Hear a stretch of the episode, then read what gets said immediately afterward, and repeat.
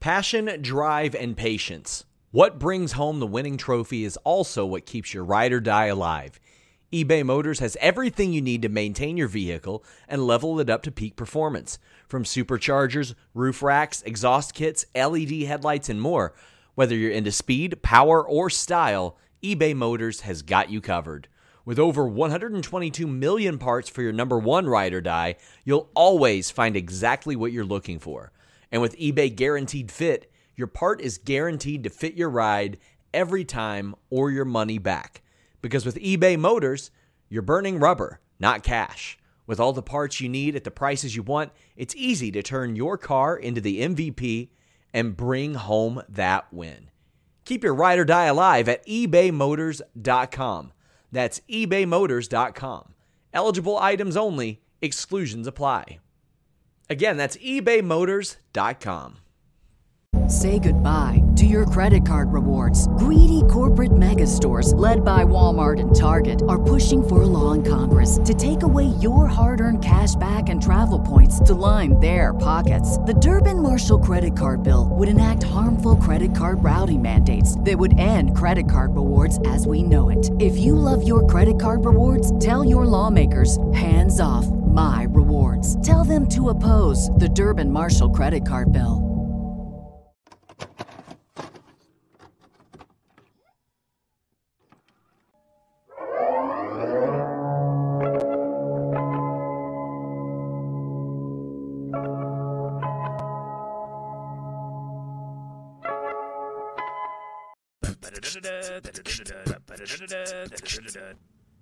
It's Thursday, and you know what that means. That means it's time to ignite the dynamite. The day after the dynamite, and welcome to another edition of Day After Dynamite. Solo edition of Day After Dynamite, because I'm here by myself. I'm Will Washington. Wanted to... This one's going to kind of be a little bit of a shorter edition. I'll give you a couple reasons why. Uh, one, holiday season. My kids are off. Uh, and they're upstairs actually watching Elf right now. Uh, and I figure I should give them more of my time. Second reason, you may be asking, why, Will Washington, do you have a coat on and a hood on in your house? That is because it is freaking cold. Been posting about this on Twitter the last couple of days, but, uh, we've been anticipating this day here in Denver for quite some time. Uh, it is currently, kid you not, actually it's warmer than it's been. It's currently negative six Fahrenheit outside, very cold. And uh, I do this show in my basement. For those that uh, don't know uh, how, how physics work, um, heat rises, so it's very, very cold down here. Uh, very cold in my house. And uh, I, I will say that earlier it was like negative twelve, so it's a little bit better. In my house, I've got the heat cranked. I've got the fireplace going. Can't get it above because I've got like one drafty window upstairs. Um, I put a plastic bag over it to like kind of help with all of that. But I cannot get it above about sixty-nine degrees. Come on, come on. Give me your nices. That's all fine and good. Anyway, so it's cold. I don't want to be in the basement for too long. I've got my coat on to keep me warm. Uh, and otherwise, I'm here just to talk about some A E W Dynamite. And I have to say, folks, I liked a lot about last night's edition. Thank you, chat. You're all behind there, but I got all my nices. Uh, there was lots of good to talk about. Some not so good and some really interesting to talk about. Uh, first thing I want to get into, because we'll talk about all the news and everything else that went down, is, uh, look, folks, I hate to say I uh, told you so. I'm not one to do so. But, look, I've been singing the praises for years of one uh, Hikaru Shida. As a matter of fact, I'm currently wearing my Halloween Shida shirt. And... I believe I've said consistently on this show, on Grapsody, R B R, wherever you've heard me talk about this individual, I have stated that Hikaru Shida has given every one of her opponents their best match. It's she consistently changes the narrative around her opponents, and uh, it, it never fails, whether we're talking about uh, Jamie Hayter or whether we're talking about um, Penelope Ford, Ty Conti, whoever it is. Jamie Hayter to a lesser extent, because Jamie's been having a phenomenal year. So I was looking forward to this match pretty much from the moment it was announced. And I think the moment that you could kind of start to sense that it was going to be the main event, and before they had even announced it, you could kind of see that A E W was putting a lot behind the match in terms of social media and things along those lines. You kind of got the feeling that, wait, this might actually be going on last, which is interesting because uh, the last time the A E W Women's World Title main evented a Dynamite, if I remember correctly, was Britt Baker versus Thunder Rosa in the steel cage match, which also took place in this same arena, uh, the Freeman Coliseum in San Antonio, Texas. So uh, kind of interesting that women's wrestling just seems to thrive there. Uh, but anyway, point being, Hikaru Shida. She gives her opponents their best match. Uh, with the role Jamie Hayter's been on, I thought this was going to be something great, and it turns out it was. Uh, so hats off to one Miss Hikaru Shida. Uh, I... This, I think, is one of two Shida action figures I own. This one's actually signed. Um, matter of fact, this one, I'm just going to allow this one to sit right here. I'll turn it so it's not, like, glaring in the screen. There we go. Shida's going to join me the rest of this show. So, um, and I see, because King of the North asked, was that before or after Deonna versus Mercedes Martinez? Deonna versus Mercedes Martinez was back in, uh, I want to say May? If I remember correctly. Um, I know that one took place in Baltimore. Uh, and so that would have been after. But uh, the reason that it's... But I said A E W Women's World Title, so that was the reason that still slightly uh, off there. But anyway, I want to make sure we get in our Super Chats. Get If you're uh, watching live, please send us your Super Chats. Send us your Humper Chats as well. Super Chats you can send us Uh, by going to youtube.com slash Fightful. And I'm going to try and read those as we get through the show. And then also, if you go over to um, humper chats dot com, you can send us a Humper Chat really at any point. Just make sure you're addressing what show it's for. We got quite a few Humper Chats actually already. Uh, and I want to read this one here. Let's make sure we get this one on screen. Uh, this one is from Jason R. Jason mm, sent in a five dollar Humper Chat. Says... Uh, happy holiday season, all. Really loved last night's Dynamite. Well, are you looking forward to the Dynamite set to be uh, held in your area? Uh, I feel like tonight's Dynamite set up a lot of future storylines, and I, for one, enjoyed the Swerve Keith Ross promo. Well, you are in uh, the minority there, because uh, that segment definitely did not get a lot of love on social media, and we'll be talking about that here shortly. Um, as far as the Dynamite next week, oh yeah, I'm very much looking forward to it. I'm going to be doing a lot of media stuff um, around that show, um, one of which you guys will probably hear about here shortly. Uh, yesterday on List in Your Boy, Sean kind of hinted at what it's going to be, uh, but so I'm sure those of you who are in the chat right now and know what that's uh, what I'm talking about there, I'm sure you, you know what's coming. Uh, so that should be exciting, and uh, you'll have that'll be officially announced on social media either I think either tomorrow or Saturday. So stay tuned for that. I'm sure the chat already knows what that is, just based on uh, how Listen Your Boy went yesterday and uh, a little exchange there. But thank you, Sean, for uh, putting that out there. uh, and so, yeah, I'm very much looking forward to it. Uh, my friend, who I've talked about a lot, who Um, has just recently gotten into wrestling as recently as this past September. Um, she's going to be going with us. My kids are going. Uh, my wife is going. My uh, in-laws are actually going. A lot of people are going to this show that I know just personally. And then uh, we've got uh, just a lot going down on that show that should be fairly exciting. And really uh, getting into the news around A E W, it's going to be one of the if not the last, as it seems, show to have the current look and presentation of A E W Dynamite. It's kind of interesting to think about all of that. So Toni uh, confirmed in a great interview um, with Scott Fishman yesterday, talked about the changing of the set, set and stage. Uh, that it sounds like there's going to be a change to the stage. He called it really beautiful. I haven't seen anything.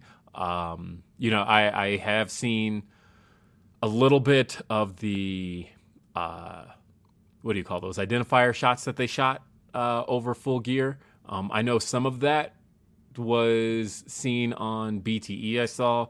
Um, somebody mentioned to me, I haven't seen it, but I know somebody mentioned that they also showed some on Sammy's vlog. I guess it would have been one of the last ones since he's not doing the vlog anymore.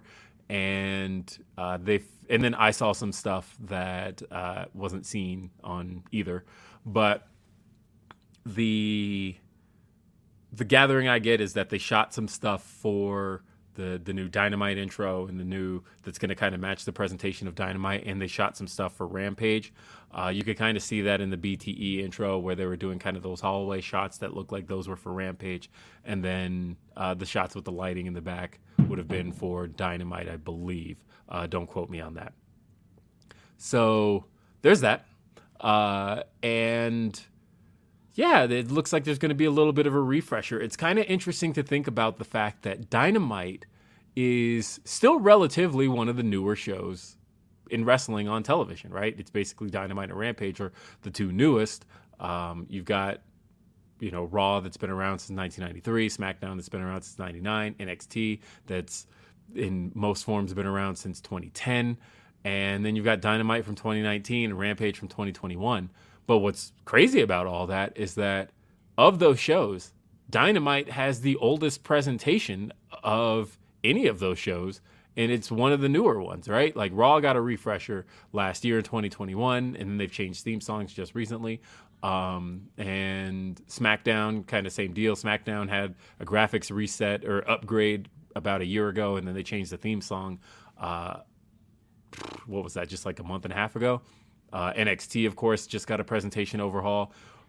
Dynamite's had some upgrades to the presentation, of course. They completely changed the graphics set in twenty twenty, November of twenty twenty, right after Full Gear. And then they did a little bit of a refresh of that graphic set uh, back in January when they moved to T B S. Uh, they just kind of changed a little bit of the way the animations move. Uh, but for the most part, it's been roughly the same throughout, uh, pretty much since the twenty twenty change. And uh the theme song has been exactly the same since day one, uh, which, granted, you know, it's Mikey Ruckus. It's uh, his band, uh, No One Hero, that did that theme song. It's uh, it's great stuff.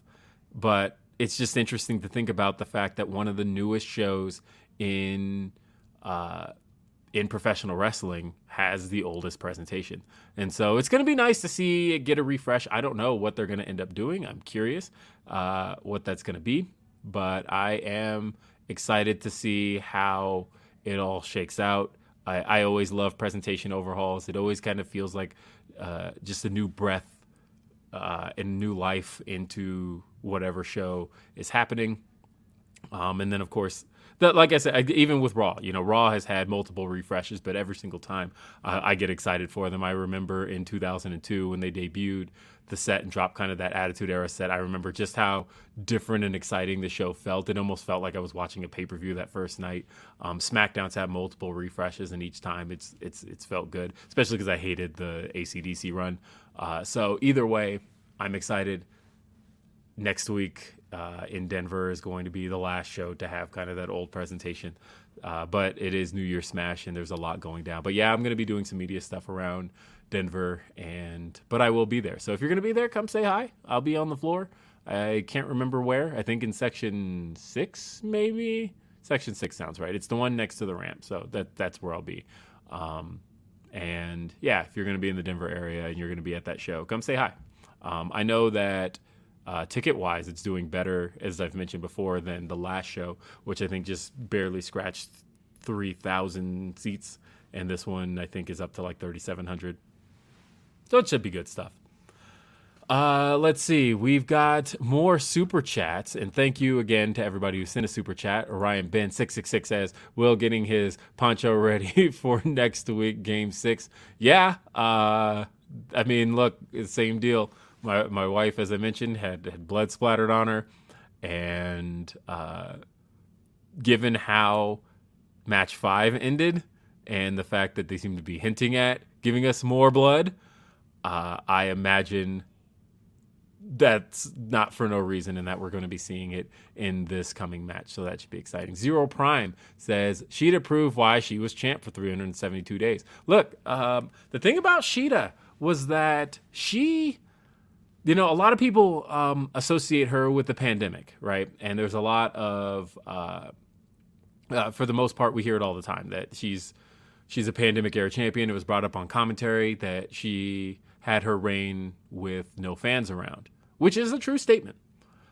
But I think bringing that up so much discredits how organically over she got when the fans were around. And that's one thing I never want to take away from what she accomplished, that whether or not the pandemic took place, she was going to be champion. Uh, that she really, from the time she came in, I remember she had... Uh, You know, obviously she's been with A E W since day one, but she didn't move to the States until October of twenty nineteen. And the reason that I bring that up is because she had that first Dynamite match with, I want to say Shanna. Uh, and I think that was on October thirtieth, twenty nineteen.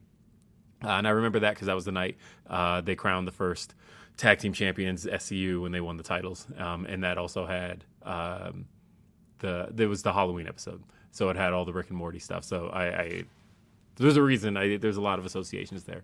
But uh, Shida had that match, and you could really sense from that match on she was really getting over. And she had the match against Britt Baker, uh, and she beat her clean. And that I'm talking about before she broke her nose, when they were both baby faces. Uh, and you could just sense more and more she was getting more and more over. And then they ended up having to do that fatal four-way at the beginning of twenty twenty.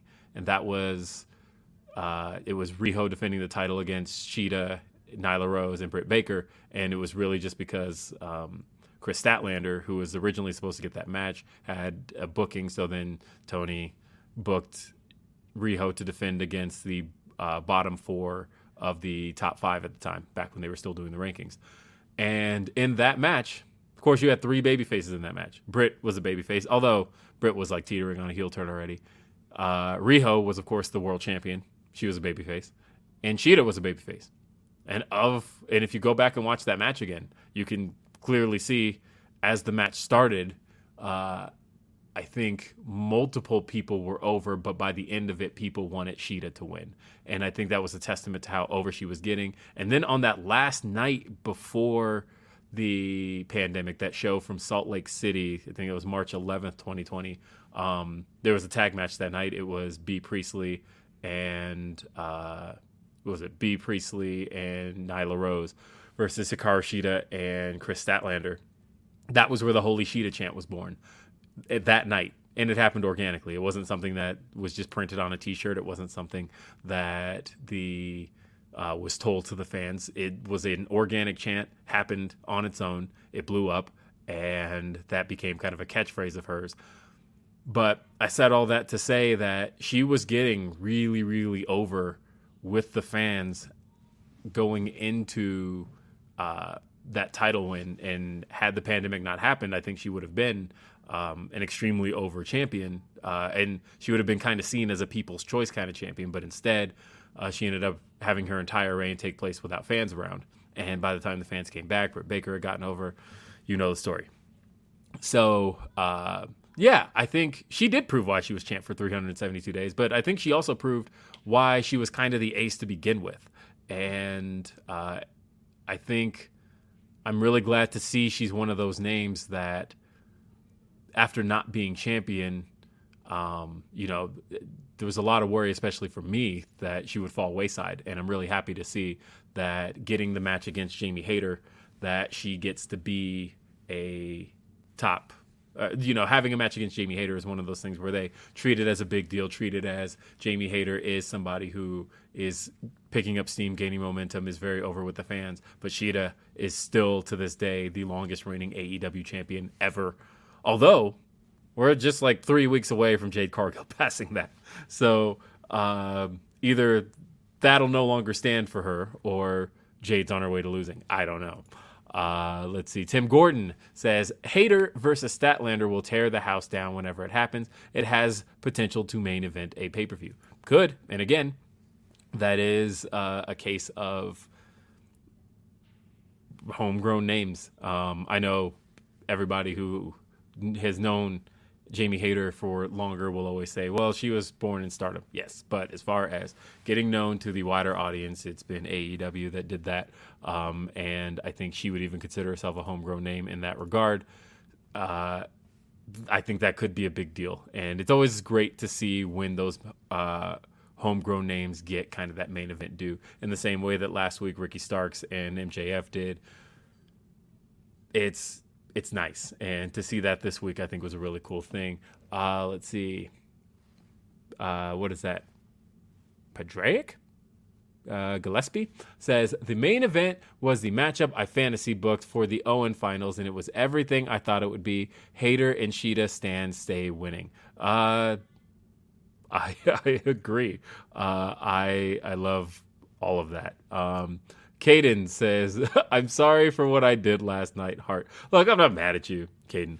Um, and for the, for reference, for what happened, uh, sometimes, folks, when you're at live shows, remember that your friends sitting at home are on a bit of a delay, and a lot of one at that. And so I'm watching F T R versus the Ass Boys, which I predicted last week the Ass Boys were going to win. And Caden texts me, you did this, Will. And I'm and the match wasn't over. And immediately I think, huh, F T R must have lost. And so I'm sitting there waiting for the next bout. It was like thirty-five seconds. And sure enough, the Austin Gunn gets the roll up on Dax Harwood. And I looked down, I text Caden, I was like, I know you're live in the arena there, but remember that I'm on a bit of a delay, so, like, I'm not seeing what you're seeing just yet. So, uh, that's that. And, uh, actually, I've got a guest. Maybe. Do I? Oh. Uh, never mind. I do not. Uh, I'm just checking out some other things. Uh, let's see. Let's keep reading the super chats. Uh, let's see. We've got uh, Amandine says, "Hi, Will. What's your percentage on Sasha, or what made your percentage on Sasha and A E W go down?" Okay, let's talk about percentages, shall we? I was asked today, and I tweeted sixty-nine percent. That's what I said. Uh. sixty-nine percent, and people notice that that's down from when I gave a percentage last time. Why sixty-nine? Two reasons. One, it's because that's how hot it is in my house, so it was a fresh number in my head. But two, sixty-nine percent. Let's talk about it. Why did it go down? Okay, so my gut feeling is still, yes, it is Sasha in L A. My gut feeling is, yes, that is where she's headed, is A E W. Still my gut feeling. It's not necessarily even a hope, because I just hope to see Sasha Banks back, and knowing that she's going to be working in Japan, knowing that she's currently in Japan, I'm excited about all that. Um, why my percentage changed uh, has a little bit to do with the lack of promotion of the match, and the fact that there are potentially in place at this moment in time two potential uh, partners for Saraya in Hikaru Shida and Toni Storm. Now, I think we're bait and switching here. I think that's exactly what we're supposed to think here. I think that's the reason why there's two potential partners, because Uh, if she has to pick between those two, wouldn't that be an issue? Because she was standing, all three were standing tall at the end of the show. Why would she pick just one of them?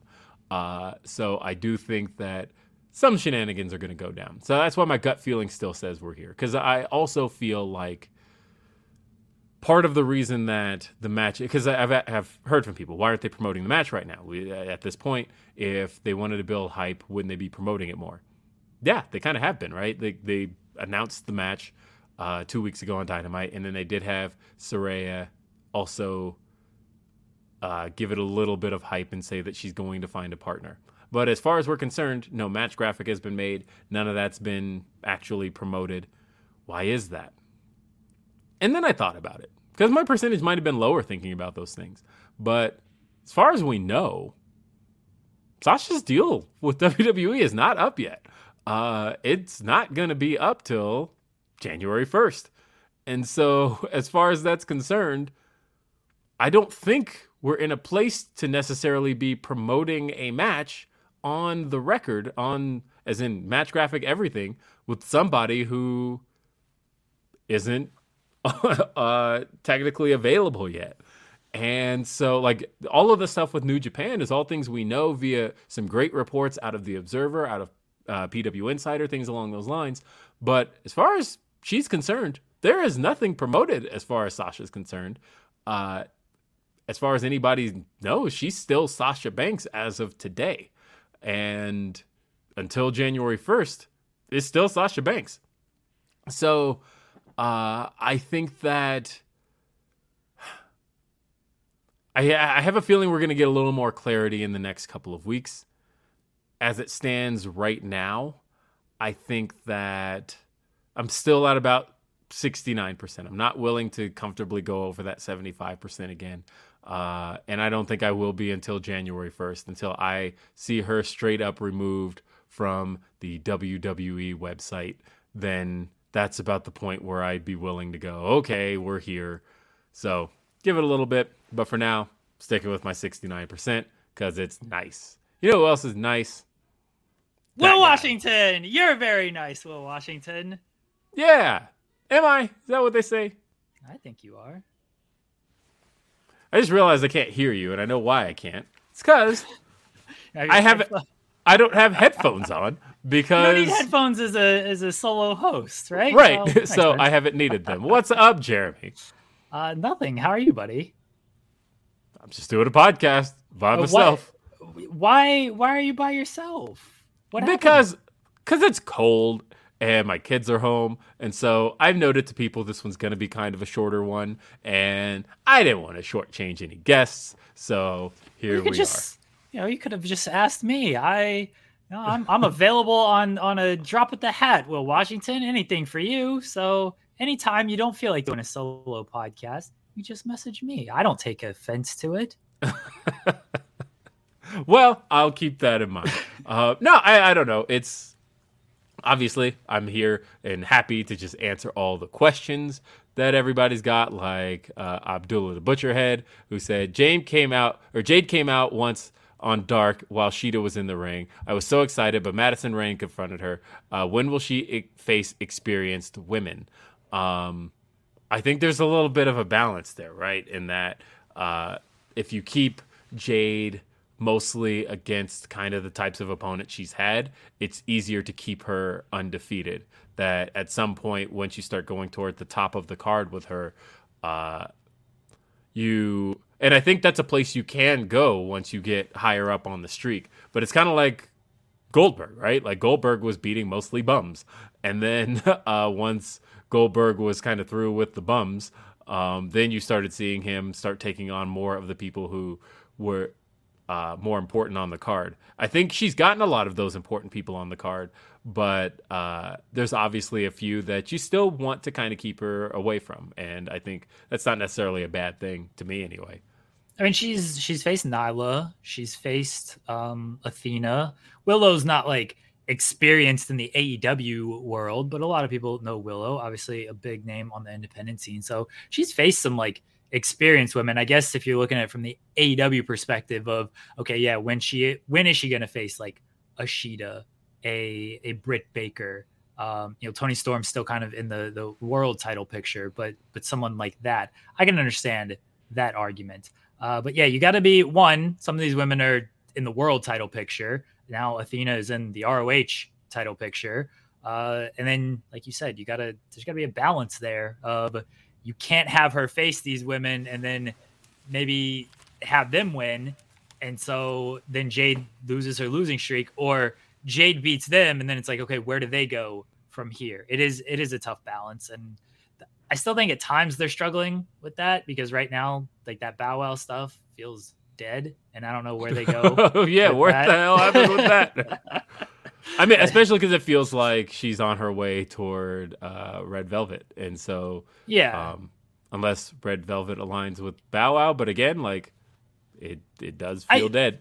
I think they, they should get a singles match out of Kiera, right? Like, they just dropped her, and it's like, oh, let's do a six-woman tag, and then that's that. You you can't get me a, a singles match out of Kiera and Jade on, like, a Rampage or something. Like, boost the win streak a little bit. There's a little story there, like a little mini storyline between them. I feel like they should at least capitalize on that a little bit. Oh, for sure. Uh, Wrestle Vibes with Ravenblade says, happy holidays and all the best to you and the fam. Thank you. Uh, thanks for being a refreshing and reasonable voice in this space. Reasonable. Tell that to my wife.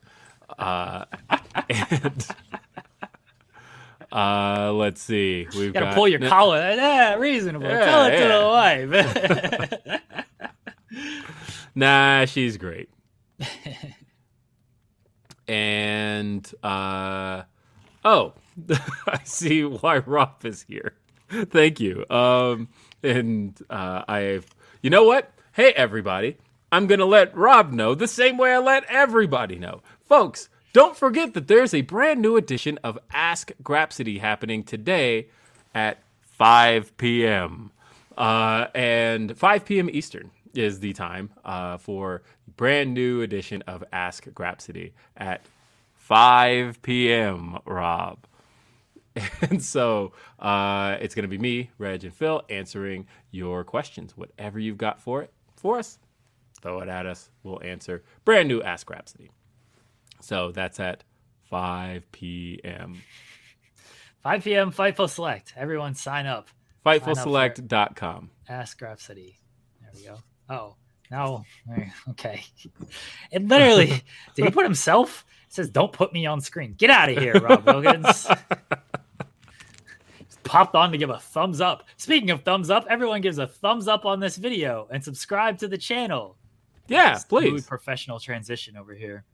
Yes, I, I would appreciate that from everybody. We'd all appreciate that here at Fightful. Speaking of Fightful, you know, we got the Fightful Awards coming up. Myself and Denise Salcedo and Sean Rossap are going to be hosting that one. Uh, it's going to be a blast. If you haven't voted, uh, please get those votes in. Today's category was a big one. We're talking about Female Wrestler of the Year. Up for vote right now. We have two different categories here for Wrestler of the Year, where uh, we've split not just male-female, but also in-ring and overall, because I'm starting to realize those are kind of two different things. Um, although there's a piece of me that feels like in-ring and overall might, in one category, be won by the same person. Uh, let's find out. That's right, folks. Logan Paul is going to win it all. Um, and, But you're talking about the females. Which, uh, no, I mean that. I think that could end up being the case too. Uh, let's see where we're at. Uh, maybe not. No, I don't think no, it will be. I don't feel like in ring and overall, because I think in ring, like looking at, at the list, I, I feel like in ring might go to somebody like Tam Nakano uh, or Iwatani, but like overall. I, I haven't checked the checked the voting. I haven't checked the votes. I wouldn't be surprised. Um, but I think overall it could end up going to Bianca. Uh, yeah, I mean, there's yeah, there there's again, it's two different categories because I think there's two different things to recognize here um, in terms of what people have brought in the ring and what they have brought just as an overall presence to professional wrestling this year.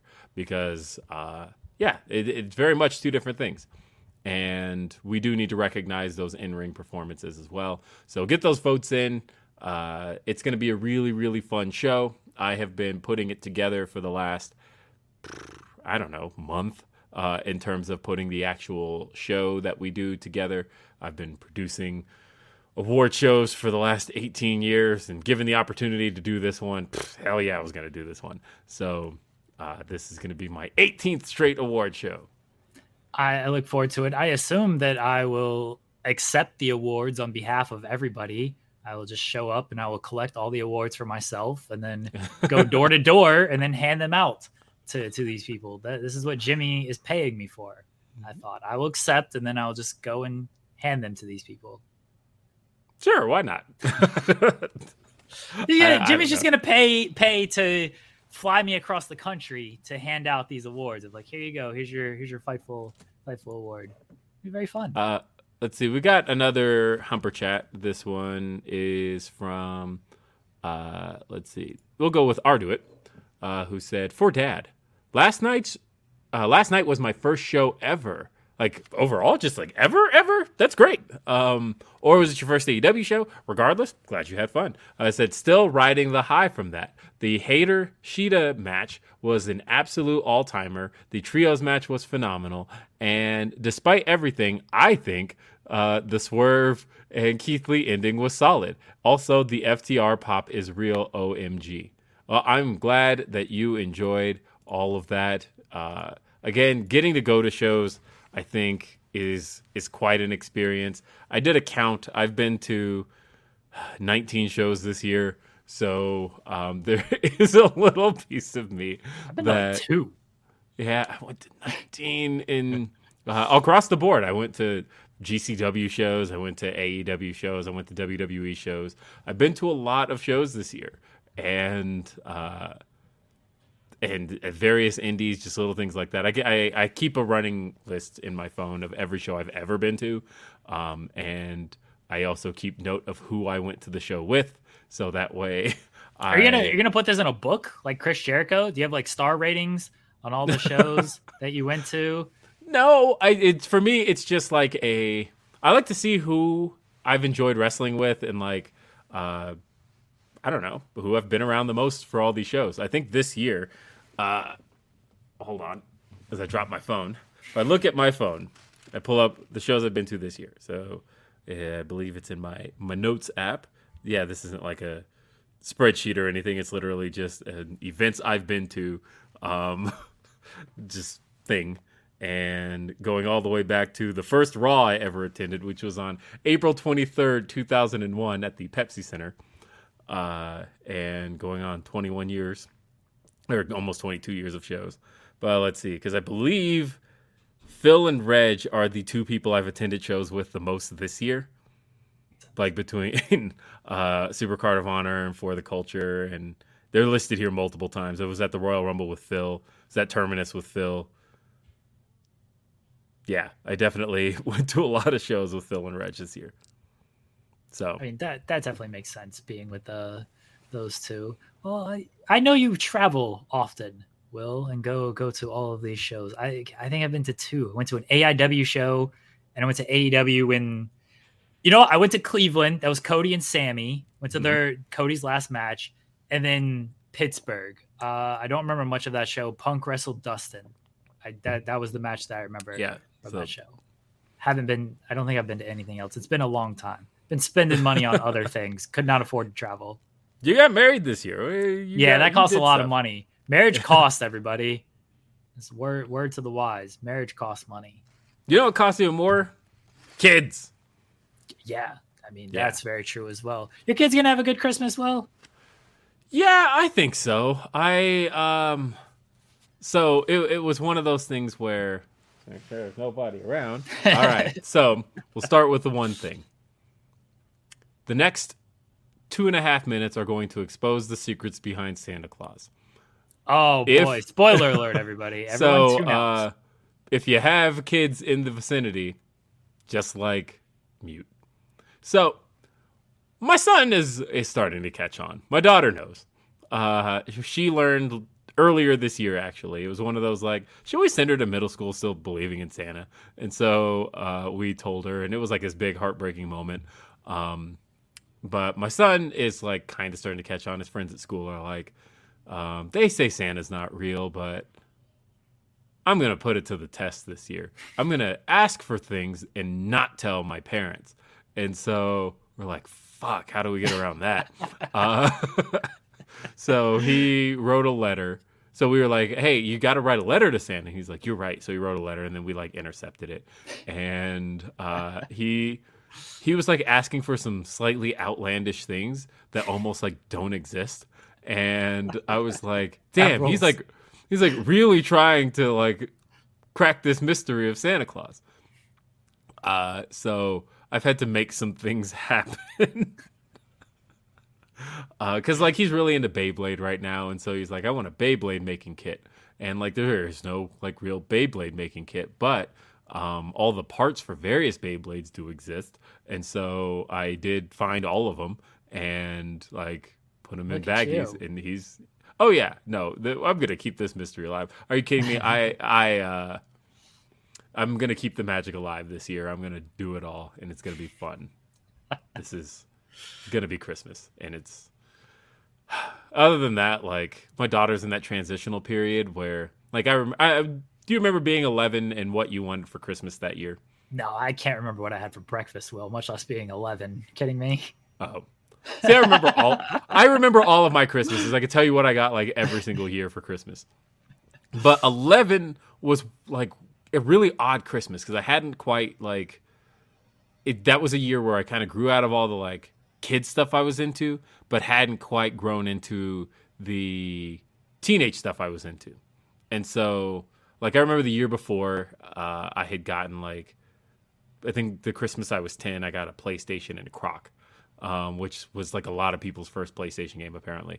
Um, and then I remember ninety-eight, uh, when I turned eleven, it was just a really sad Christmas, and I'll tell you why. Uh, I was a really big Family Matters fan, huge Family Matters fan.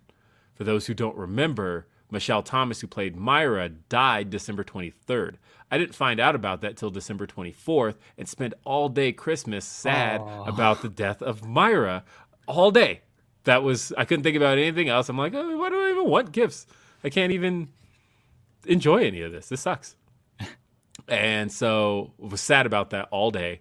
But also, like, I didn't even really ask for much that year because, I don't know, I wasn't sure what I was, like, into. And I had a Blockbuster card, so, like, I could play any games I wanted. And so I didn't really, like, ask for much that year. But then, like, when I was twelve, twelve was, like, the wrestling year. That was the year that I was, I became just obsessed with all things professional wrestling. And the only things I wanted, anything, anytime somebody asked me what I wanted that year, I was like, something wrestling. Just give me wrestling stuff. And I remember that year I got W W F The Music Volume four. I got W W F WrestleMania two thousand on Nintendo sixty-four. But then my dad also bought W W F Attitude on Dreamcast. And like um, one of those games really sucked and the other was WrestleMania two thousand. Uh, and we're not going to slander W W F Attitude. No, that game for, for the time, that wasn't bad.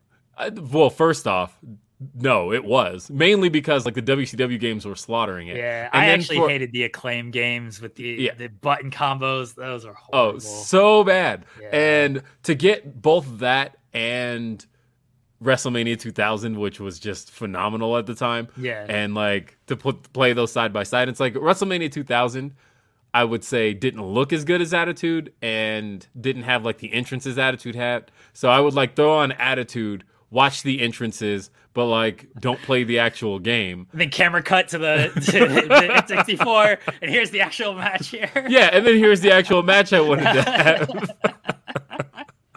Like that that was it though. I, I literally only did Attitude for the creator wrestler, for the entrances, and for all of that. But to play the actual game, nah, I couldn't. That shit was trash.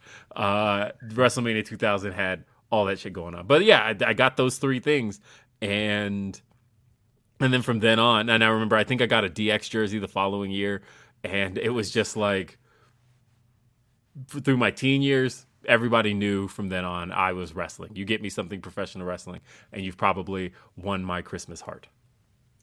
Now, I cannot tell you what, what I got. I think I got a lot of hockey tickets when I was a kid. I'm sure I got a bunch of wrestling stuff. Couldn't remember year to year, though. My memory's not that. I don't have the Will Washington memory. I was actually going to tag you in a, in a tweet last night, because that first hour, people are, I don't know if it's a complaint, but they're like, Will said this is going to be the shortest show ever, and he hasn't started on Dynamite. That's my fault. Um, but that, that first hour, there was like no wrestling. Like, there was one match, and then there was uh, the the six man, which was when a decent hour or a decent time, and then mm. the hook match was about two seconds. Was that the shortest? Was that the shortest amount of wrestling, the least amount of time of wrestling in an hour of Dynamite? Will, Oof. I feel like you should know this. I mean, off the top of my head, like I remember there was a show back in September where they had um, kind of multiple sports entertainment-y segments, mm. and uh, and people had kind of pointed out or pointed that out. And I know Tony had even kind of given me the stat uh, directly, where Tony had told me that this was the only the second show that he had done three in-ring segments that weren't matches.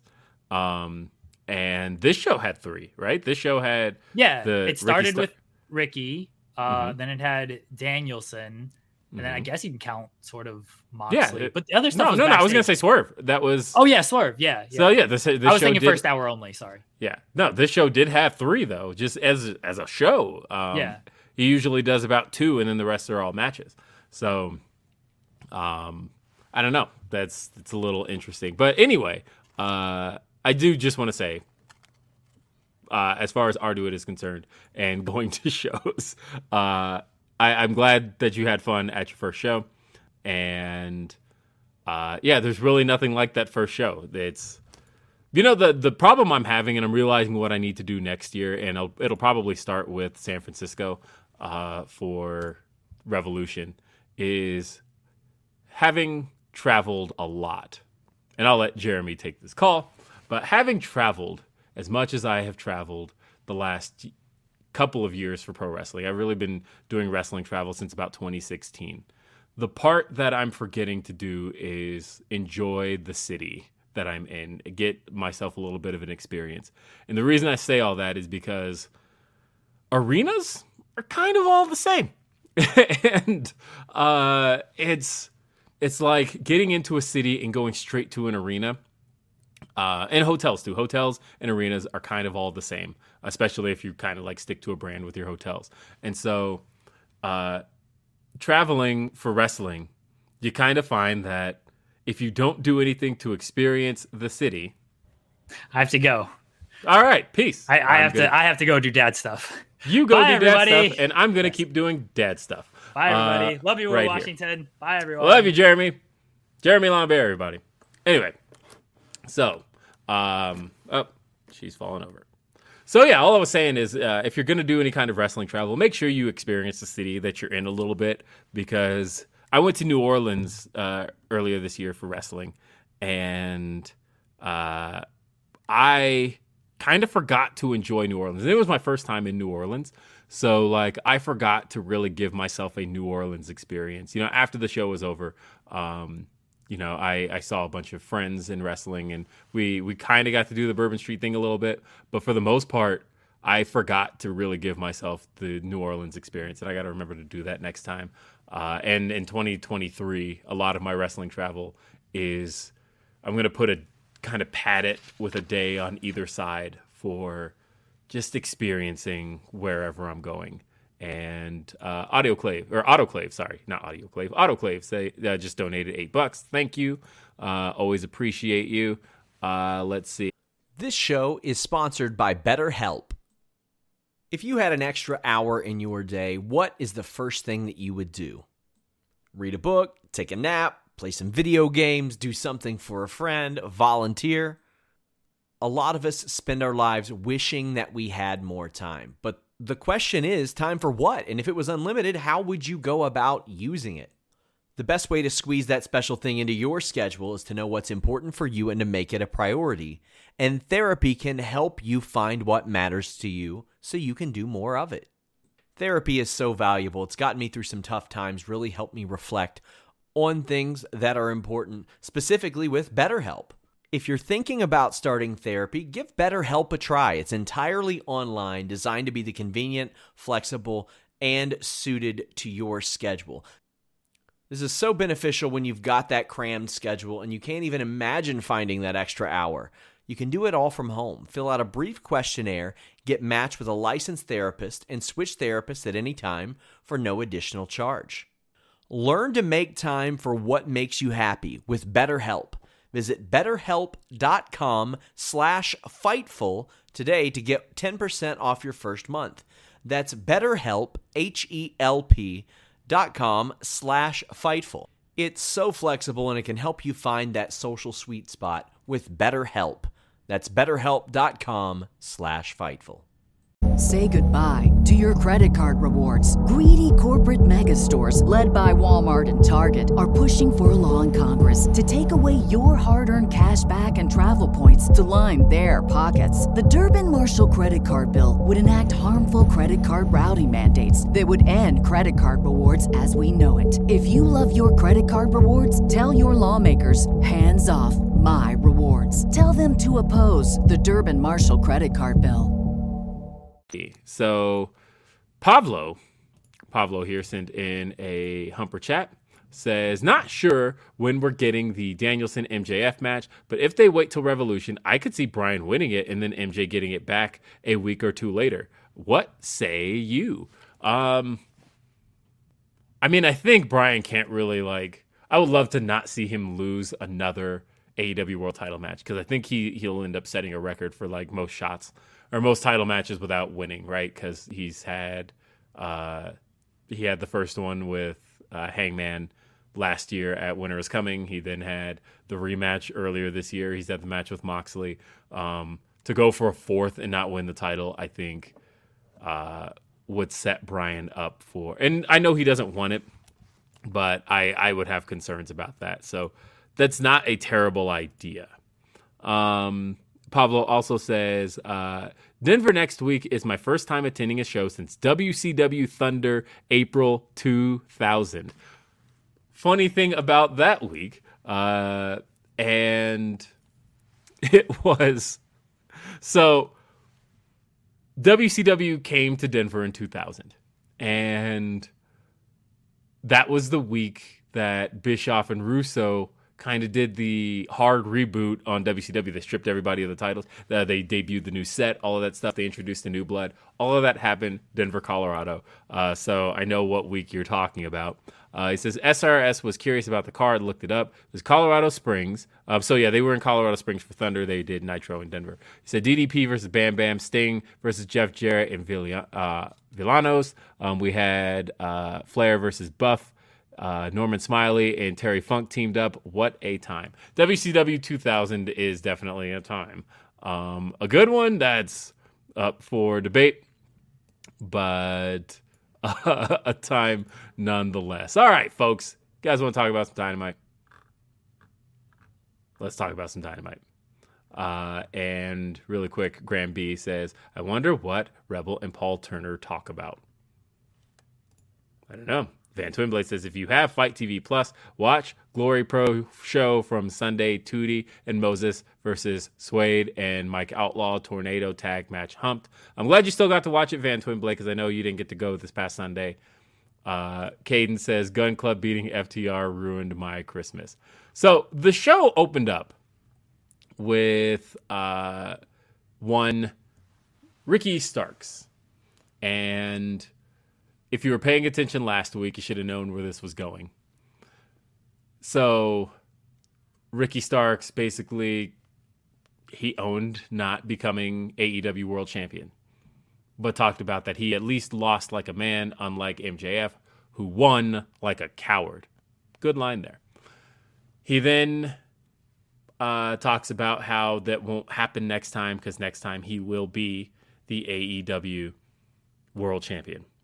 He is then interrupted by Chris Jericho, which, like I said, Chris Jericho name dropped Ricky Starks last week. My gut told me that's where we were heading, it, that we were on our way next to Chris Jericho versus Ricky Starks. I feel like, to me, that's a good one for Ricky. I think that Ricky Starks uh, needs to hold on to some of the momentum he gained winning the tournament and challenging M J F. And I think the best thing for Ricky Starks is for him to be facing somebody who's at the top of the card that will keep Ricky Starks there. Nobody better for that than Chris Jericho. Yes, I know there's a little bit of a groan when somebody gets involved in a feud with Chris Jericho. Not because it's necessarily bad, because matches deliver with Chris Jericho. It's more so that people know when you get involved with Chris Jericho, getting out of a feud with Chris Jericho can take some time. Um, it's somehow a miracle that Moxley only had the feud with Chris Jericho, like as far as his direct feud with Chris Jericho. Moxley really only had the build up to Revolution, and then we waited two years until they had the Quake by the Lake match. But for the most part, Moxley has managed to skip Jericho. That said, Jericho and uh, Starks, like I said, I think it could be good. I thought Ricky Starks had some great insults for Chris Jericho. Jericho, of course, made the predictable offer to one Starks, offering him to join the uh, Jericho Appreciation Society. Although, when you look at it at surface level, makes perfect sense, right? Ricky Starks does have some sports entertainment qualities about him. If anything, that's somebody you would think Chris Jericho would have been after for the Jericho Appreciation Society from like day one. And so Ricky, of course, turns it down. He throws some insults, some really great insults. He told Jericho that he's looking good because before he was built like an air fryer. That was a very good line. Uh, he said that he uh, dresses like, uh, what was it, a, a dad on his fourth marriage or something along those lines. Um, it was great stuff.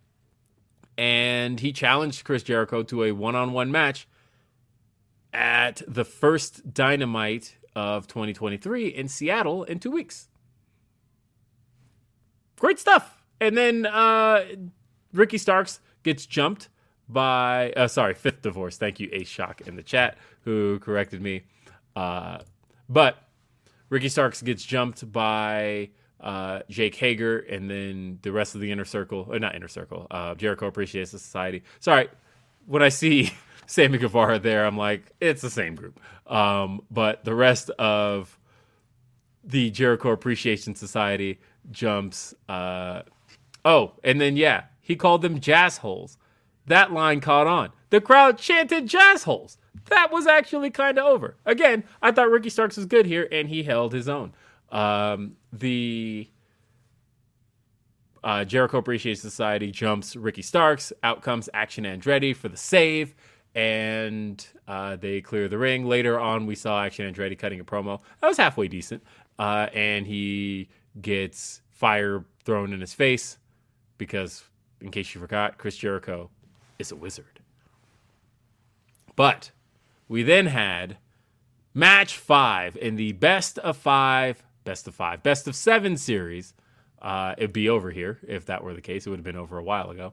But in the in the best of seven series, we saw uh, Death Triangle go up against the Elite. The Elite down three one. How could the Elite come back from this? No one's ever come back from a three one deficit except for LeBron James and the Cleveland Cavaliers. As, uh, if you didn't see this week's Road two, or if you watch, uh, what is the other show they do? Um, Control Center. So great. Uh, of course, we had uh, Nick Jackson bringing up that the Cleveland Cavaliers and LeBron James did this. And with the most deadpan look, like I'm very much picturing them just busting out laughing as soon as it ends. But in the most deadpan way possible, Kenny Omega just goes, for those of you who don't follow sports, he's the guy who started Space Jam. Loved it. I, I thought, like, honestly, I still love big dork energy, Kenny. And uh, that was great. But either way, this match was no disqualification. Everything's legal, including the hammer.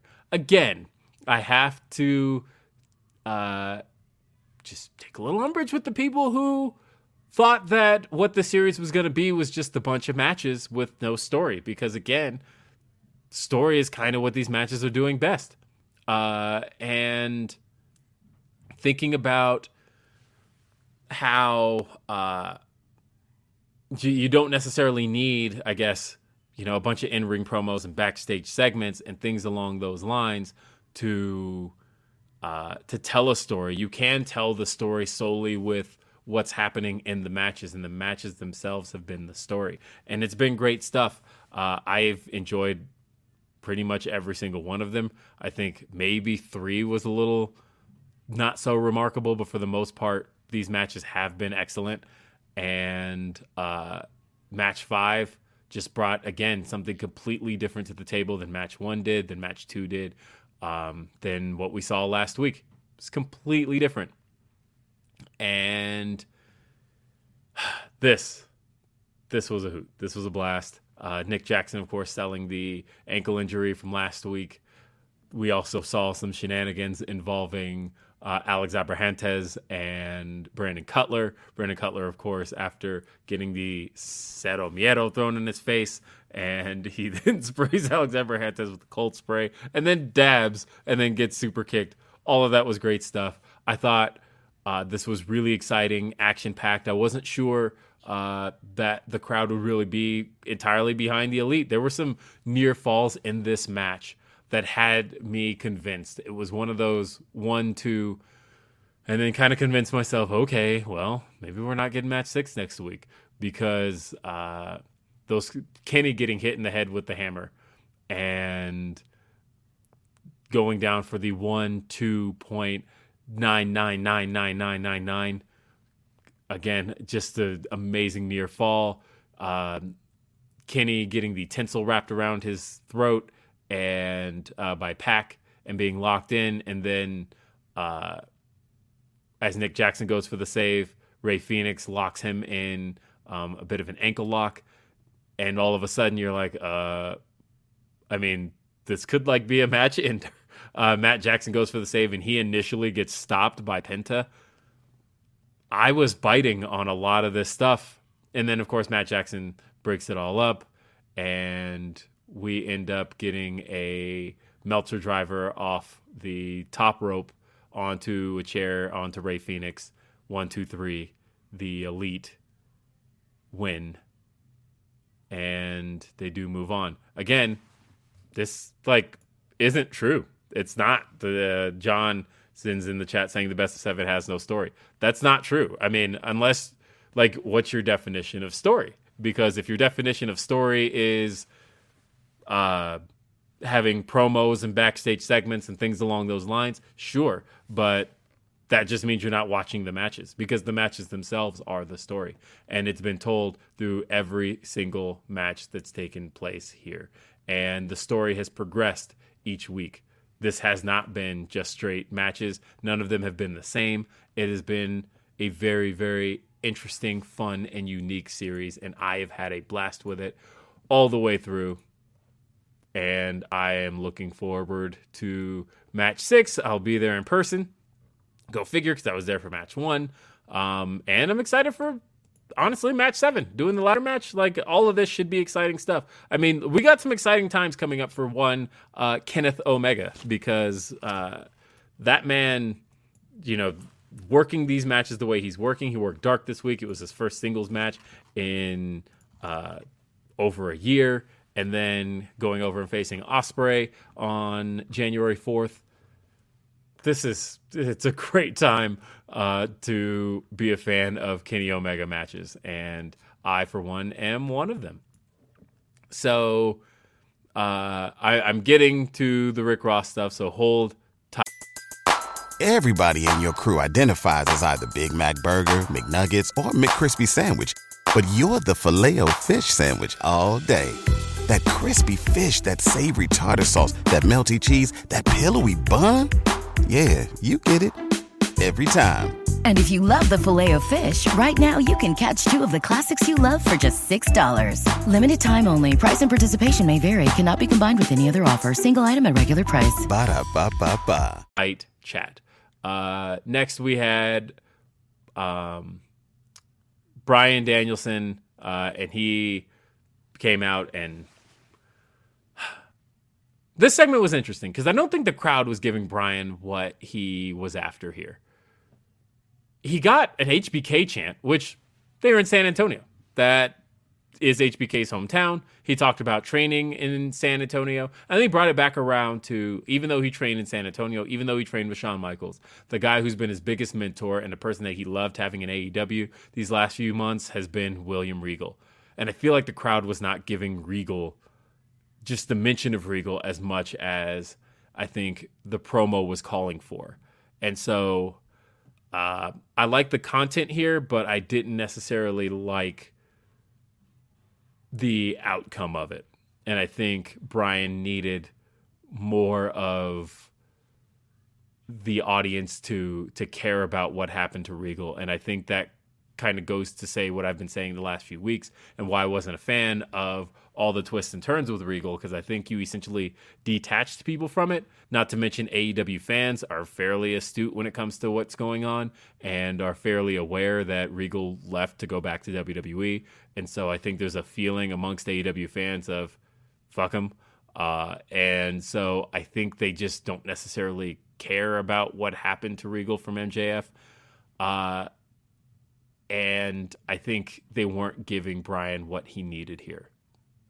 That said, the person who did get a ton of heat here was Ethan Page, who came out with Stokely Hathaway.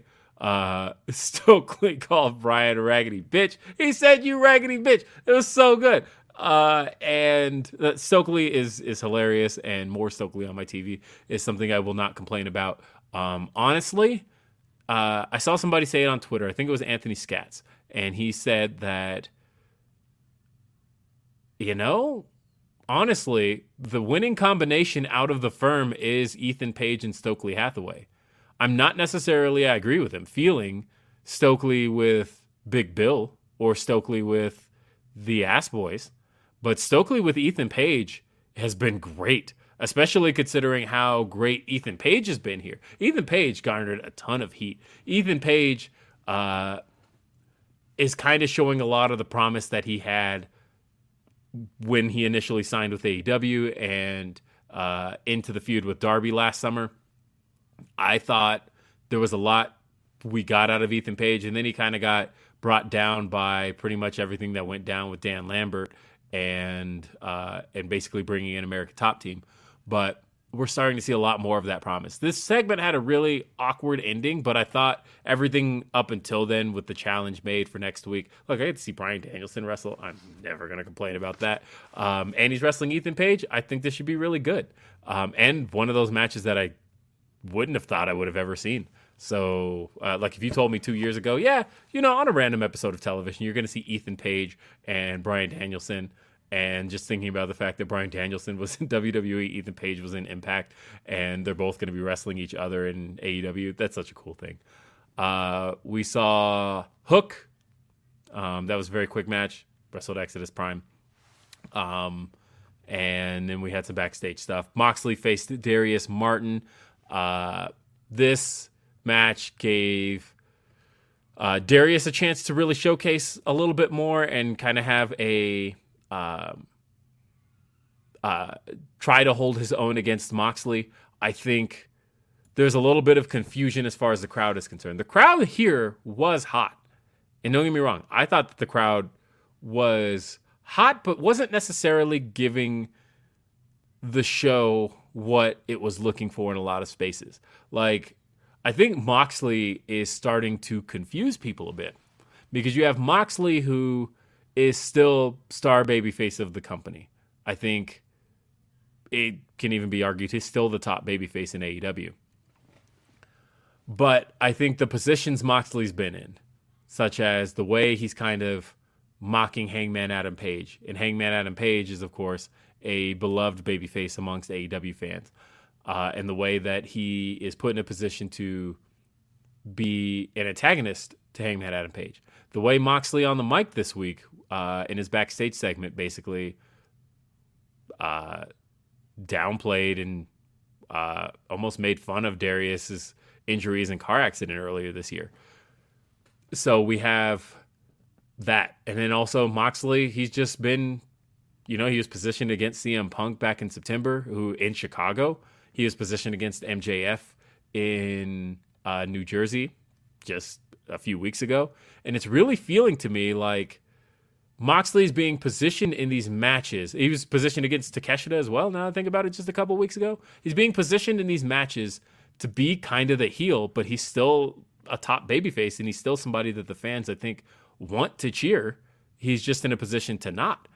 And in this match here, I think the fans were behind Moxley. He got a big pop when he came out, but he was positioned against Darius Martin, who was wrestling more of a valiant type of match, and the fans weren't necessarily getting behind Darius Martin. And so I think that there was a little bit of uh, confusion as to what this was supposed to be bringing to the table.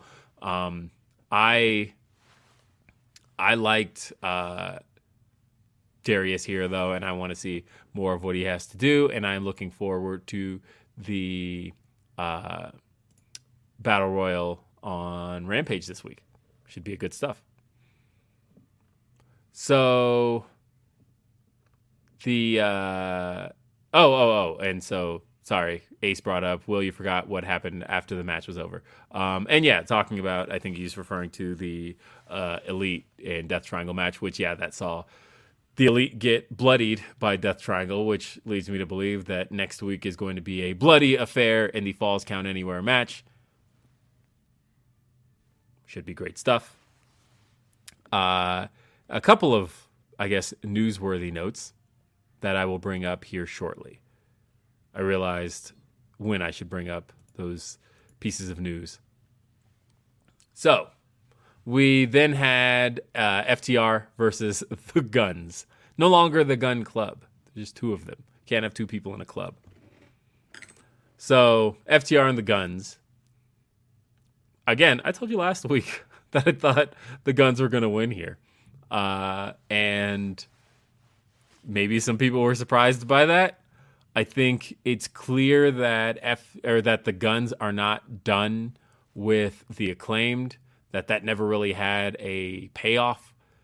The Acclaimed won the titles, and I know Caden was giving me shit last week for basically saying that it may not be a bad idea for the Guns to beat the Acclaimed, but I think that the Guns do have uh, a story to tell with, you know, the Acclaimed essentially stole their dad and had some success with it. I think there is a story to tell for the Guns to be the guys who uh, can prove that they're worth something without Billy as well. And I think there is a lot you can get out of that. Whether or not the Guns are your cup of tea, I don't know.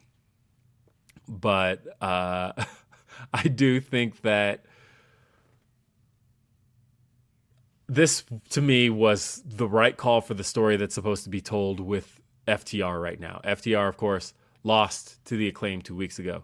And then they lost to the Briscoes immediately after. And now they've lost to the Guns. There's a story being told here that F T R might be losing it. And uh, whether or not you believe the rumor that they're heading back to W W E or that they're kind of just fucking with people for a story, um, remains to be seen. But I think that regardless, there is a story being told that F T R see, can't seem to keep it together. Because the fact is, uh, even though Austin Gunn took advantage and, of course, uh, Colton held on to his arm as he made the pin, and that allowed him to pin Dax Harwood. Fact is, no one really cost him the match. There was no interference. As it stands, F T R lost to the Acclaimed clean. They lost clean to the Briscoes, and they lost. And the thing was, Dax Harwood attempted to hold Austin Gunn's tights when he was pinning him, and Austin Gunn reversed it. So really, Dax lost at his own game. So the story being told here is F T R might not be as good as they think, and I kind of like that. Uh, it's interesting, and if it ends with them losing all of their titles, but ultimately winning the A E W World Tag Team titles once they regroup, I think there's uh, I think there's some potential there. And finally, Hikaru Shida versus Jamie Hayter. This was everything I thought it was going to be. And I'm not even sure what I thought it was going to be. But uh, Shida was hinting at, she's been saying for a long time, she's been wanting to do a, uh, what she called a hard-hitting Japanese style match. And I think from opening bell, we got that. Uh, Shida, Shida made her way down to the ring. Um, and Jamie Hayter had her first full-on one-on-one entrance as world champion. She presents like a champion. She carries herself like a champion. This, to me, really did feel like a main event match between two of the best that A E W has to offer in that division. This was the fifth time that women have closed out Dynamite. Um, and specifically, I mean, women have had the main event match on Dynamite. Uh, if I remember correctly, um, the five, and I just posted this on Twitter, so it's not like I have to think too hard about it, but the five were, of course, Britt Baker versus Thunder Rosa from the first Saint Patrick's Day Slam in March of twenty twenty-one, and then Britt had the match with Ruby Soho at Grand Slam. That was the main event. Uh, and also Britt, again, had a rematch with Thunder Rosa at Saint Patrick's Day Slam in this very arena, Freeman Coliseum, uh, for the title, where Thunder Rosa won the belt. And then uh, a lot of people forget that Mercedes Martinez versus Deonna Purrazzo to unify the interim Ring of Honor Women's World Championship and the Ring of Honor and Millennial uh, Ring of Honor Women's World Championship was the main event of that Dynamite in Baltimore. So this was the fifth time the Dynamite has closed with women total, third time this year, um, which is, if I remember correctly, also the same amount of main events that SmackDown's had. SmackDown, if I remember correctly, hasn't had, and again, this isn't to compare, it's just looking at the landscape of women's wrestling. So this isn't like a, well, they do this, they do that. I was just noting that it's happened. Um, that SmackDown has had three women's main events this year. Uh, and I think all of them took place before, all three took place, I think, what? Because I remember Charlotte versus um, Naomi. That was a uh, main event, and Ronda's had a couple. So, and I think they were all leading up to WrestleMania or leading up to Backlash. So either way, that's that's how that's gone. Um, and don't worry, guys, I'm going to get to the segment to talk about getting this one out of the way. Hikaru Shida versus Britt Baker. Uh, once again, it was a hard hitting match, and uh, the really from jump, from opening bell, um, the blows they were trading and exchanging, uh, it felt like a brawl. And I've wanted to see that out of Shida for a while. I think she was bringing a lot of that to the table, especially in the um, Serena Deeb matches. But hell, it's been a year since uh, that feud really hit its peak. So I felt like we haven't really gotten that out of Shida this year. And I thought it just looked good. I thought Jamie looked good. Even in spots where the match, just, match looked rough, it looked like a... Um, What's the word I'm looking for? It looked like wrestling, and that was really what I've wanted to see here. They also had the crowd in the palm of their hands. When the opening bell started, you could hear a lot of Jamie Hayter chants, but I think the fans remembered who Hikaru Shida was as this match went on. There were some holy Shida chants, and next thing you know, as the match progressed, the crowd was just into it. I thought these ladies cooked. They were killing this main event. Uh, this was... easily my favorite A E W women's match this year. And I think of those five main events that I named, I think this was the best one. Um, and it's one of my favorite matches this year. I'll have to reevaluate as I look back at my matches of the year, as I talk about the match of the year stuff when me, Sean, and Denise do that show later. But this was great stuff. I thought they just killed it. Um, we saw some interference uh, toward the end of the match. Britt Baker... Uh, tries to interfere on behalf of Jamie Hayter. Uh, Shida took her out. Um, Jamie hit just a great-looking powerbomb on uh, Shida. And then just some great, believable near falls. right up until the point where, of course, Jamie wins with Haterade. Jamie celebrates, and then Jamie and Britt and Rebel jump Shida. Out comes Toni Storm. We actually haven't seen Toni Storm in quite some time, pretty much since Full Gear on screen. And then out, and they said on commentary that Tony's still not clear. And out came Saraya for the save, and the three standing tall at the end of the show were Shida, Saraya, and um, Hikaru Shida. I love this match. This, if I were still doing the ratings here, this is an S tier for me. I loved everything about this. I want to see them. I would love to see them lock up again. Uh, I'm really happy that Shida got this moment in the main event, uh, considering that she was champion as long as she was, and throughout that reign never got to close out a Dynamite.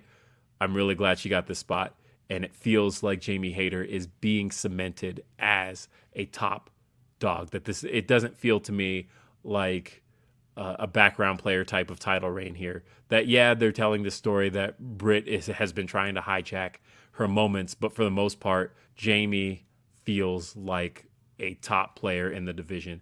And really the division, I think, has been cooking a lot more. I want to see more stories play out throughout Dynamite, but for the most part, I'm happy with a lot of how the division is delivered in twenty twenty-three. And uh, you'd almost have to be kind of in denial of um, uh, to not give them their credit uh, on how the division is shaking out and shaping out.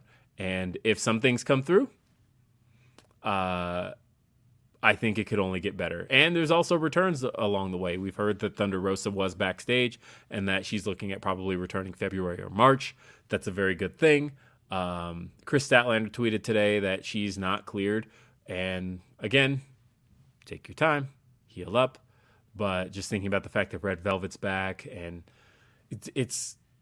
It's a good thing. It's a good thing for the division. You should want to see division succeed. I think I've been really happy with Raw's women's division, and I think uh, seeing the women's division in A E W start to get a lot of what people are have been asking for, uh, it's it's a good thing. I have no complaints. By the way, I think Rampage has had six women's main events, maybe seven, but I think my gut says six. I'm going to stick with six as an answer. And then, of course, there's been the two Battle of the Belts that had uh, women's main events. We saw the first Battle of the Belts, which was Britt Baker versus Riho, and then also Nyla Rose versus uh, Thunder Rosa for the title was also a main event. Anyway, let's talk about it, shall we? Folks, as Orion Ben six six six says, okay, folks, it's time. Get your cinder blocks ready. Uh, this segment, we saw the introduction. And by the way, Ricardo says, best bout machine, Hikaru Shida. She really is. She's the ace of the division for a reason. But got to talk about Swerve and Our Glory having their face-to-face with the announced biggest boss, Rick Ross, being a part of this segment and being the mediator for Uh, for Swerve and Keith Lee. Because, look, Rick Ross was excellent in his last appearance in A E W. I can see why they wanted him back. Rick Ross introduces Keith Lee. I am so glad "You're a big motherfucker" has caught on the way it has, because what the hell? He just... He just said it, and the look on Keith Lee's face was phenomenal. I laughed so hard when Keith Lee uh, turned out of the ring and gave that ugh, kind of collar pull look.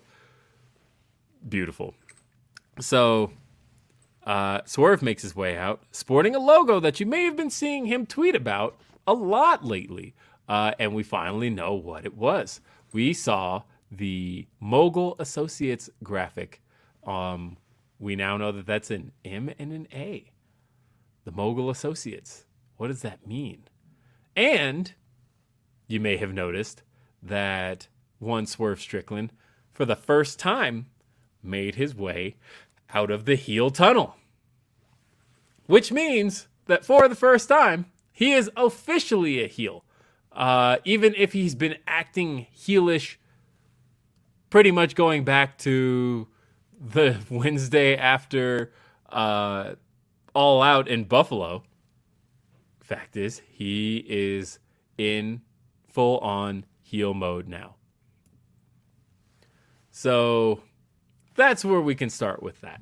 Uh, if you've been paying attention, you would have known that uh, Parker Boudreaux had tweeted about a month ago. I think it was November twenty-eighth. He had tweeted out the Mogul Associates logo. And uh, that should have been the indicator. And he hasn't been with the Trustbusters in, in some time. Um, that should have been the indicator that there was some kind of alliance between these guys. And so we saw Parker jump Keith Lee because um, Swerve told Keith Lee he needs to learn to have eyes in the back of his head. Rick Ross pointed at, at Keith at that point. Not sure what to think of all of that. Uh, I th- I thought Keith, I thought Rick Ross was going to be the one to jump him, which actually would have been kind of dope. Uh, and but Parker Boudreaux did. Parker is very much not for me. Uh, I don't quite get it. I'm still waiting for it. I didn't see any of Parker's stuff in N X T two point oh. I never watched any of that. Uh, so as far as being a professional wrestler is concerned, I don't know what Parker brings to the table. Um, I know that he moves in a really goofy way, and that kind of bugs me. But uh, yeah, I, I don't know. I don't truly know anything about what that man brings to the table. Uh, as far as afterward, we then saw, uh, and granted, I don't know what his wrestling name is going to be, but we did see uh, Grandin Goatsman jump Keith Lee as well. Took people a while to figure out who that was because uh, he doesn't really have a wrestling presence. He was a second-round pick for the Tampa Bay Rays in twenty eleven. Um, he played professional baseball uh, all the way up until last year, uh, and he's been training with at Jay Lethal School. Um, a lot of people have actually been talking him up, saying that uh, he's actually got a lot to offer in the ring. Um, I know Carly Bravo has been talking him up. So uh, I don't have any judgments on him as a performer because I don't, I haven't seen anything. I know somebody said with all the tattoos, he looks like a doodle bear. And uh, I can't unsee that now. But for the most part, I don't really have anything, uh, any judgments on him as a performer. As far as the segment was concerned, I thought that uh, the start of it worked. I thought, as, as far as like getting a chuckle out of me, because I like Rick Ross. I thought that the cinder block spot was actually really, really good. I thought, so they set up the cinder block on Keith Lee and Swerve hits a Swerve stomp on it. He executed that. He hit the mark perfectly. Um, I thought it actually looked like a gruesome attack. Uh, where the segment kind of fell apart was one, I think I probably would have brought in Parker a little bit differently if it was going to be Parker. Uh, and Keith Lee kind of disposed of him. Um, so he also didn't get to look all that great there. Uh, I think as far as Grandin is concerned, uh, hmm. I, I, uh, his attack, I think, came off a little bit better than, uh, than Parker's did. But I think ultimately what brought it all down was Rick Ross on the mic here. I like Rick Ross. I thought if you've seen the segment they posted to the A E W Twitter on social media, Rick Ross was excellent. I thought he actually came off better than kind of anybody as far as presenting the mission statement of Mogul affiliates. I loved that stuff. But I thought in this segment, he kind of needed to just stop talking and let the moments soak in. And this is where I think he was dragging the segment down. And uh, I think he didn't do the best job relaying the fact that he had also betrayed Keith Lee here. Uh, I think he needed... Somebody kind of needed to inform him, okay, once the attack starts, just get off the microphone. Say what you need to say when it's over with, but as the attack is going on, let kind of the silence speak for itself. Or honestly, I would have had him be the one hit to hit Keith Lee. Uh, I think that would have been kind of cool. Um, and then, like, if I were putting this segment together, when he... Uh, was behind Keith Lee, I would have had him hit him, Keith Lee kind of look at him like, what the fuck did you do that for? And then have the other two come in, jump Keith Lee, and then do the cinder block spot. I would have put this together differently. As far as who, as far as um, Swerve having a faction now, I think people are kind of looking at this because there, I, I've seen some comparisons to Hit Row, things along those lines. I think Hit Row was kind of more designed to be a, an all-encompassing faction, a group. This feels more like Swerve and his heaters. Um, and in that sense, I don't know. I kind of dig the idea of him having essentially two white boys doing his dirty work for him. Um, and again, I, I've kind of known where that's, or that part of it was heading. Uh, and that part of it, I like. The segment itself, though, I think was mostly a miss. And uh, I think there would have been better ways to execute this. That's my feeling on it. Um, but I think overall, everybody's going to be fine. And I think that the... Uh, I think even having Rick Ross affiliated with him is actually a really cool thing. Um, if you can get as much out of Rick Ross as you can without him necessarily being there... Uh, every week, I think that would actually be really cool. And ultimately, I'm looking forward to, to Swerve having the singles run. Um, I think him having the singles run with backup behind him is going to be kind of a cool thing. So yeah, Mogul Affiliates is a thing. People have been wanting my thoughts on it. I avoided saying a single thing about it on social media. I didn't tweet. I didn't say nothing. Uh, I kept it all for the very end of this show, and that's where we're at.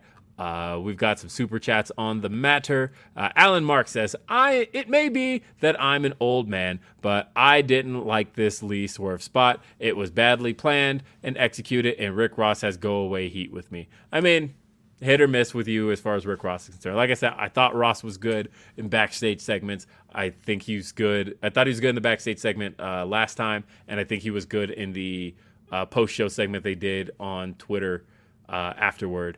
But with a live mic, I think there needed to be a little more production as far as that was concerned.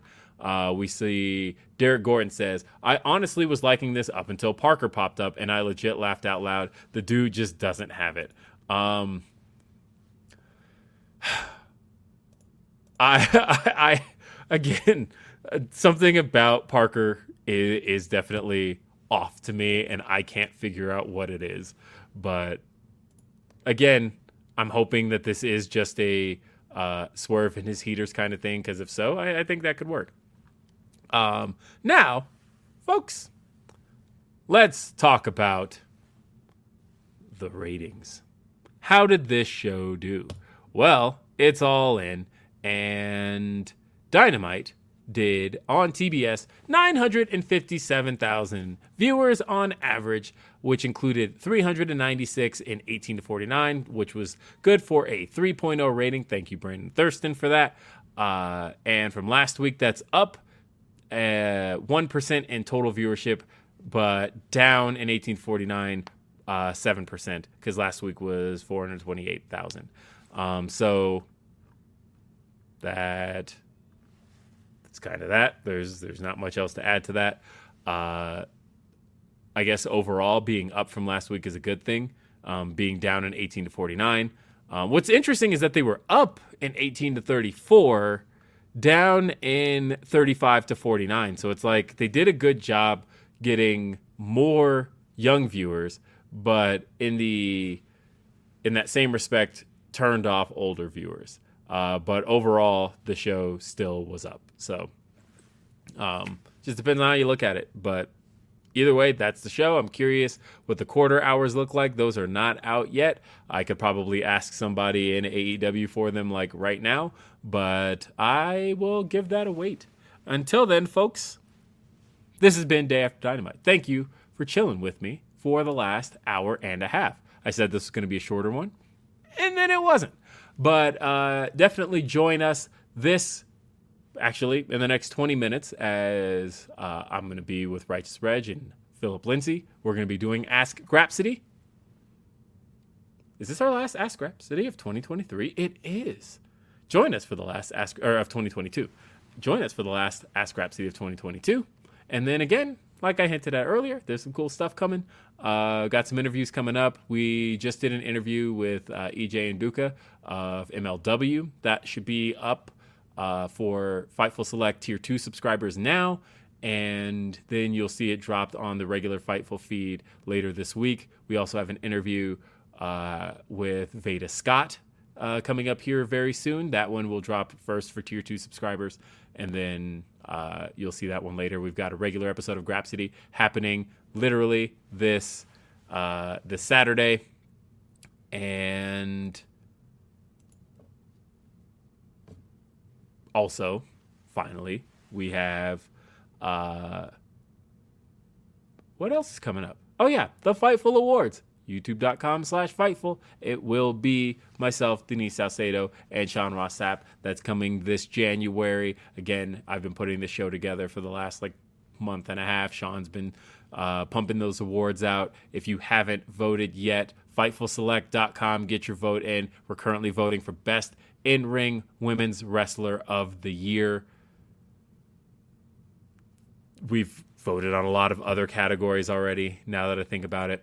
Uh, there's been votes on, if you haven't gotten your vote in, all the following categories are all up. We've got the, uh, we've got Men's Indie Wrestler of the Year, Women's Indie Wrestler of the Year, Booker of the Year, Manager of the Year, Best Gear, Announcer, uh, Storyline of the Year, Crossover Athlete. Uh, we've talked about uh, Men's Singles Match of the Year, Women's Singles Match of the Year, Tag Match of the Year, Uh, the Women's Tag Match of the Year as well, Best on Promos, Feud of the Year, Promotion of the Year. There's a lot of stuff up there. Uh, go through those categories, get your vote in if you haven't already at Fightful Select dot com, and then we're going to announce the winners. We're going to do a big uh, award show, Fightful, YouTube.com slash Fightful. For myself, this has been Day After Dynamite. I will be back next week. Last time for the year. And I figure the last show of the year, I should start out, or I should end Day After Dynamite for the year with the person that I started Day After Dynamite with. So, my guest next week is one Theron Reynolds, my old co-host from Now Playing Now back in the day, one of my best friends, my travel buddy, a guy that I've been across the globe with, uh, been to wrestling shows with everywhere, and... One more time, me and Theron are hosting Day After Dynamite next week. So until then, we'll see you next time. Have a great day. Peace. Everybody in your crew identifies as either Big Mac Burger, McNuggets, or McCrispy Sandwich. But you're the Filet-O-Fish Sandwich all day. That crispy fish, that savory tartar sauce, that melty cheese, that pillowy bun. Yeah, you get it. Every time. And if you love the Filet-O-Fish, right now you can catch two of the classics you love for just six dollars. Limited time only. Price and participation may vary. Cannot be combined with any other offer. Single item at regular price. Ba-da-ba-ba-ba.